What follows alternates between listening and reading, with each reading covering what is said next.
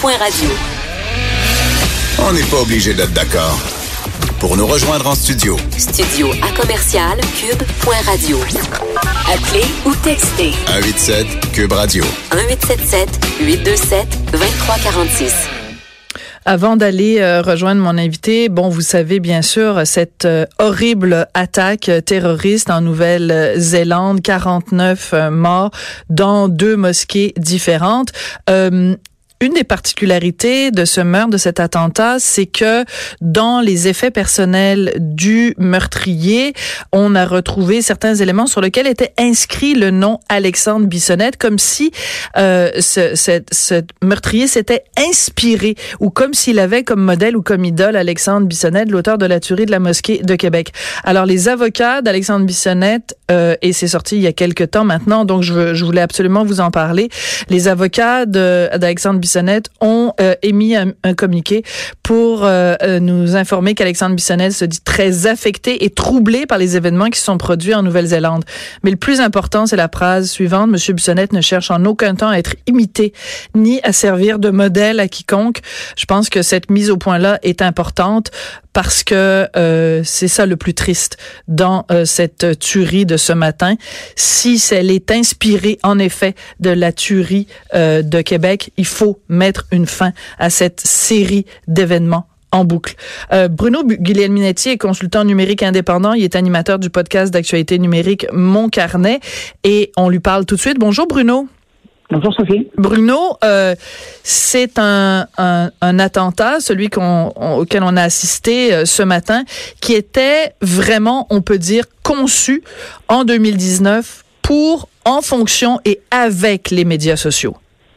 Ah ben écoutez, euh, quand on regarde ça, on a l'impression qu'il y a carrément une mise en scène qui a été préparée. malheureusement, moi j'ai eu la, la malchance de tomber sur la vidéo très tôt ce matin. Ah oui. Et, et, pendant la diffusion, de, avant de se rendre à la mosquée, euh, la, la, personne en, en, question a même euh, pensé à mettre une bande sonore. Il y a une petite musique militaire qui est là, un peu comme quand on joue à un jeu vidéo, il y a toujours une petite musique dans le fond. Et, euh, et c'est l'impression, c'est vraiment une impression de mise en scène. Ça a été très bien planifié, malheureusement. Et euh, ben, le résultat, c'est que on en parle énormément, mis à part la, la catastrophe humaine que c'est, ben, le drame, c'est aussi de voir toute l'attention que la personne a portée pour faire cette mise en scène-là et s'assurer que le maximum de gens aient accès euh, à ces images-là. Ouais, mais en même temps, il y a quelqu'un qui a écrit quelque chose sur Twitter et je, et je veux le citer, je vais le traduire euh, au fur et à mesure.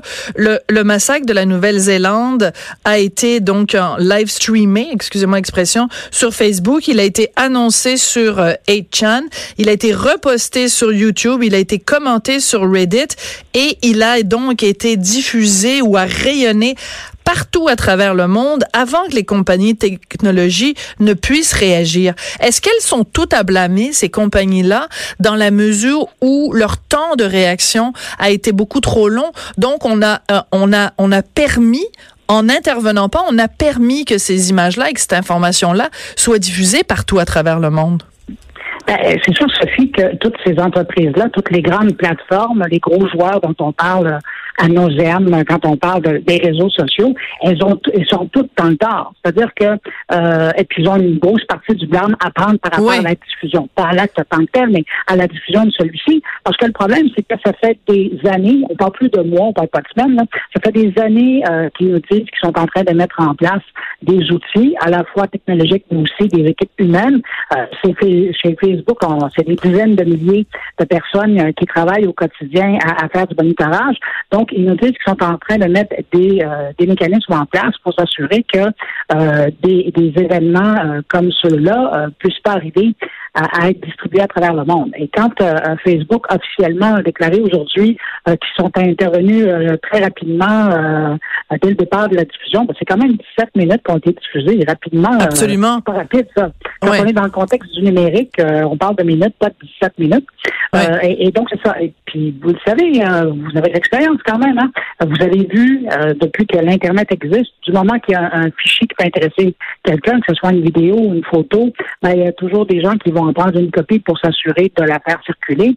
Et le hic là-dedans, c'est, puis vous le dites tout à l'heure, c'est que euh, ça a commencé sur, ça a été annoncé sur HM, qui est un, réseau de communication anonyme, mhm. euh, puis ça a été annoncé clairement, il y avait des super liens pour se rendre sur les, pages Facebook, puis par la suite, ben euh, il y a des gens qui ont fait des captures d'écran, il y a mhm. des gens qui ont carrément téléchargé la vidéo et l'ont distribuée ailleurs. Alors évidemment, il va y avoir un énorme travail de, de, de de euh, comment dire, de rendre, de rendre des comptes, si vous voulez. Oui, oui. Euh, de reddition de comptes, oui. Réduction de compte, merci, du côté de Facebook, mais de la part des autres qui ont euh, porté voix et, mis la main à la roue pour propager encore plus la visibilité de, de ces informations-là, bien évidemment, de leur côté aussi, il y a un blanc à prendre. Absolument. Et c'est un, un, drôle de hasard, euh, Bruno. Euh, Randy Zuckerberg, donc la sœur de Mark mhm. Zuckerberg, le fondateur de, de, Facebook, était à Montréal hier. Elle était là pour donner une conférence euh, pour euh, inciter les femmes, je pense, à, à venir bon se lancer dans les, les, nouvelles technologies, quelque chose comme ça. Et c'est bizarre parce que dans le journal de ce matin, il y a une, une recension de, de, de cette conférence qu'elle a donnée.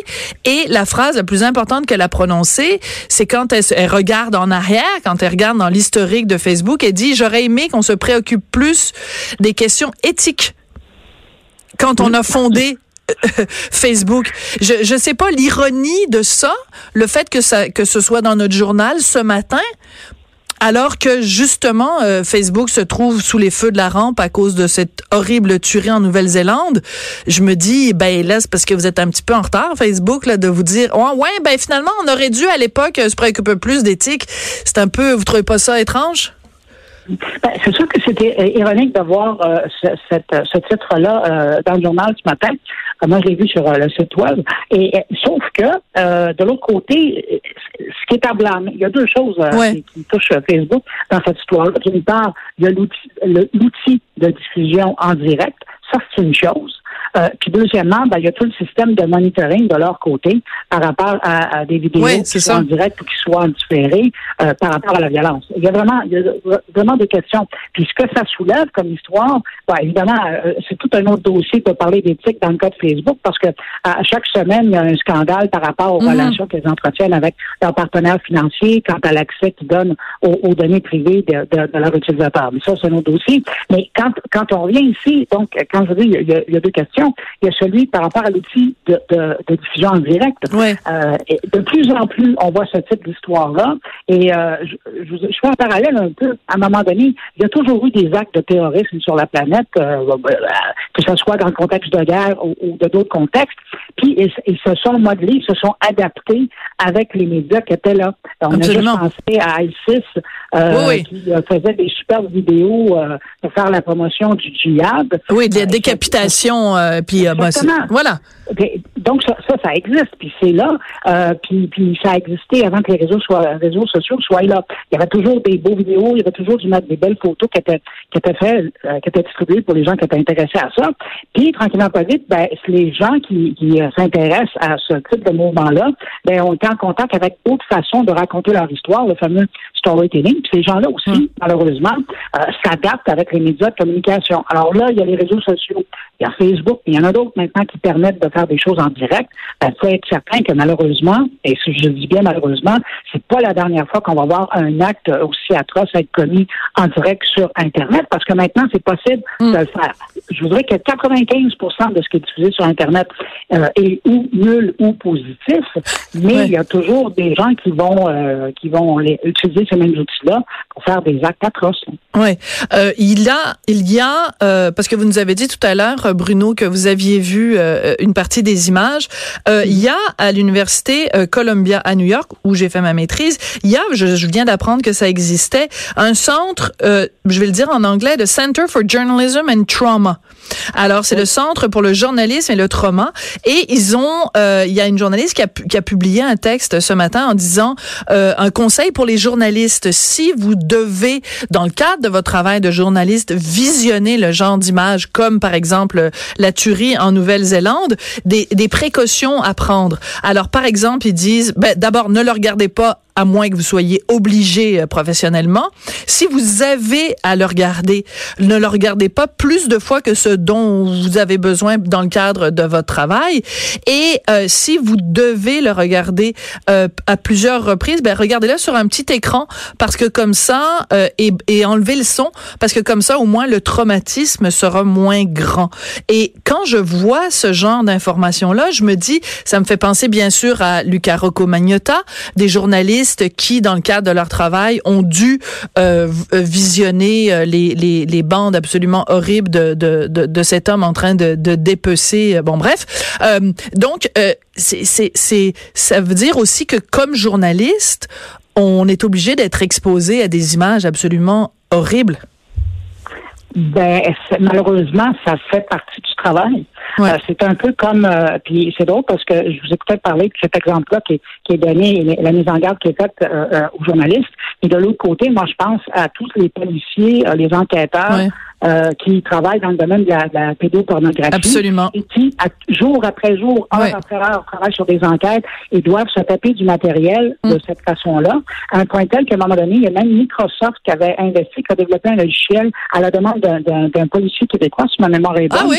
pour, pour, oui, pour flouter la, ah. la, victime et son agresseur et pour euh, voir que le décor pour essayer de trouver des indices pour oui. trouver où sont les lieux, ce qu'ils essayaient toujours de faire. Là. Bien sûr. Et donc, ça permettait d'avoir un regard plus Ouf, euh, évidemment, la scène est affreuse, mais au moins d'essayer de, de, de, décoller l'acte ouais. en tant que tel et de, de regarder euh, alentour. Mais effectivement, quand on, puis je sais que moi, euh, ben, ça fait 25 ans maintenant que, que je couvre l'Internet, puis ben, euh, il y a eu des documents, et je pense que celui de ce matin, il rentre dans cette catégorie-là.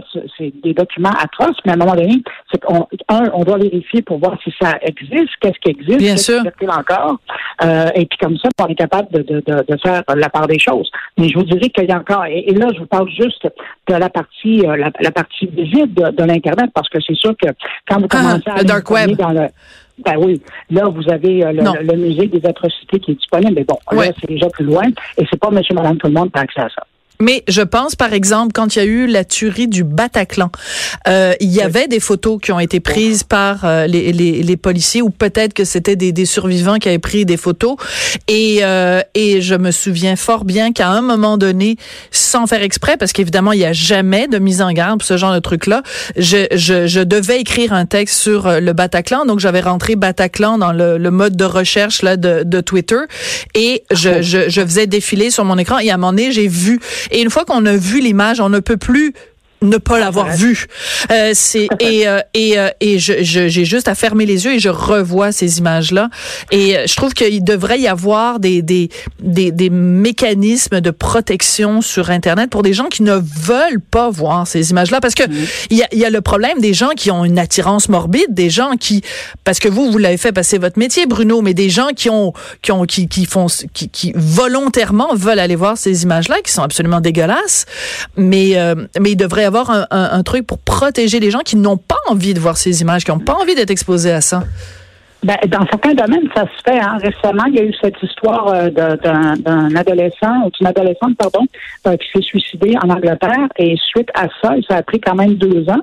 Mais Instagram s'est engagé, par exemple, sur la question euh, de, du suicide, euh, de mettre un filtre avant que les gens puissent accéder ou voir des photos ah. qui concernent le sujet. Pas des, pas des photos de, de, de suicidaires, là, mais des photos qui concernent ça. D'accord. C'est une première étape, on s'entend, mais déjà, il y a ça. Mais je voudrais que ce matin, moi, évidemment, j'ai fait une recherche et, et, et le vidéo qui m'a troublé le plus, c'est pas nécessairement celui, ben, quoi que c'est affreux, là, je, c'est pas une compétition de le, le, le, lequel il Non, non, je comprends. Je suis, je suis tombée sur un deuxième vidéo et celui-là avait été tourné dans la seconde mosquée euh, et par des survivants mais ah, tout de suite, après, il y a quelqu'un qui a le réflexe. Ah. Et je vous en parle, j'ai la chair de poule. Euh, et, et celle-là est encore plus bouleversante parce que c'est les gens qui essaient de. On voit les victimes, on essaie. C'est la, la, la, les cris, la torteur. Et, et là, il y a quelque chose de plus immersif que de voir. Vous savez, le premier vidéo, quand on le regarde, là, euh, il y a quelque chose qui ressemble à, à, ce qu'on voit quand on joue à des jeux vidéo euh, à la première personne. Et, et d'ailleurs, c'est un peu le, le, point de vue que le, le, le, monsieur avait pris. Hein. Il a mis sa GoPro sur euh, son front. Mm. Et quand on voit un bout de son âme, comme dans un jeu, il y a la petite musique qui joue et on voit quelqu'un qui est en train de tirer. Et, et, et c'est ça. C'est le même point de vue qu'un jeu vidéo. Mais et le deuxième, là, on voit du côté des victimes et c'est une toute autre affaire. Bien sûr. Et est-ce qu'il n'y a pas justement, euh, soit dans son manifeste ou euh, quand il parle dans la, la première vidéo, est-ce qu'il n'y a pas une référence à Fortnite, qui est un jeu vidéo évidemment très très populaire auprès des jeunes?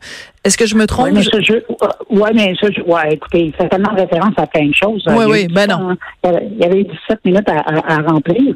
À un moment donné, il parle même d'un YouTuber célèbre. Oui, Joe Piper, oui. les gens à, à, aller se à sa, à sa chaîne. Euh, c'est des absurdités comme son geste, là. Mais euh, pour revenir à la question, dans le cas de Fortnite, on est quand même dans quelque chose de très graphique. Là. C'est, c'est, presque une bande dessinée, euh, tandis qu'il y a des jeux de guerre, des jeux d'assaut qui, eux, sont très sont pas mal plus réels et ça ressemblait pas mal plus à ça ce que ce que diffusait euh, ce matin sur Internet. Ouais. On vit dans une drôle d'époque, hein, Bruno, vous et moi, ça fait des années, des années, des années qu'on se connaît. Euh, si on s'était dit quand on s'est connu, quand on avait 25 euh, ans ou 24 ans tous les deux, euh, qu'un jour il y aurait quelque chose qui s'appellerait Internet et que les gens pourraient diffuser en direct là-dessus des les pires atrocités, je pense qu'on l'aurait pas cru, vous et moi, hein, Bruno?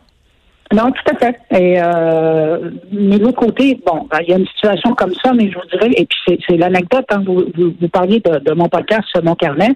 Aujourd'hui, je viens de mettre en ligne mon podcast, la nouvelle édition, et, et, et, et la vie fait que euh, j'ai demandé à euh, Hervé Pécher, qui est un philosophe, de revenir, lui, sur 30 ans du web. C'est quoi l'impact hmm. sur notre société? Et imaginez-vous, lui, il parlait, il est en direct la Nouvelle-Zélande.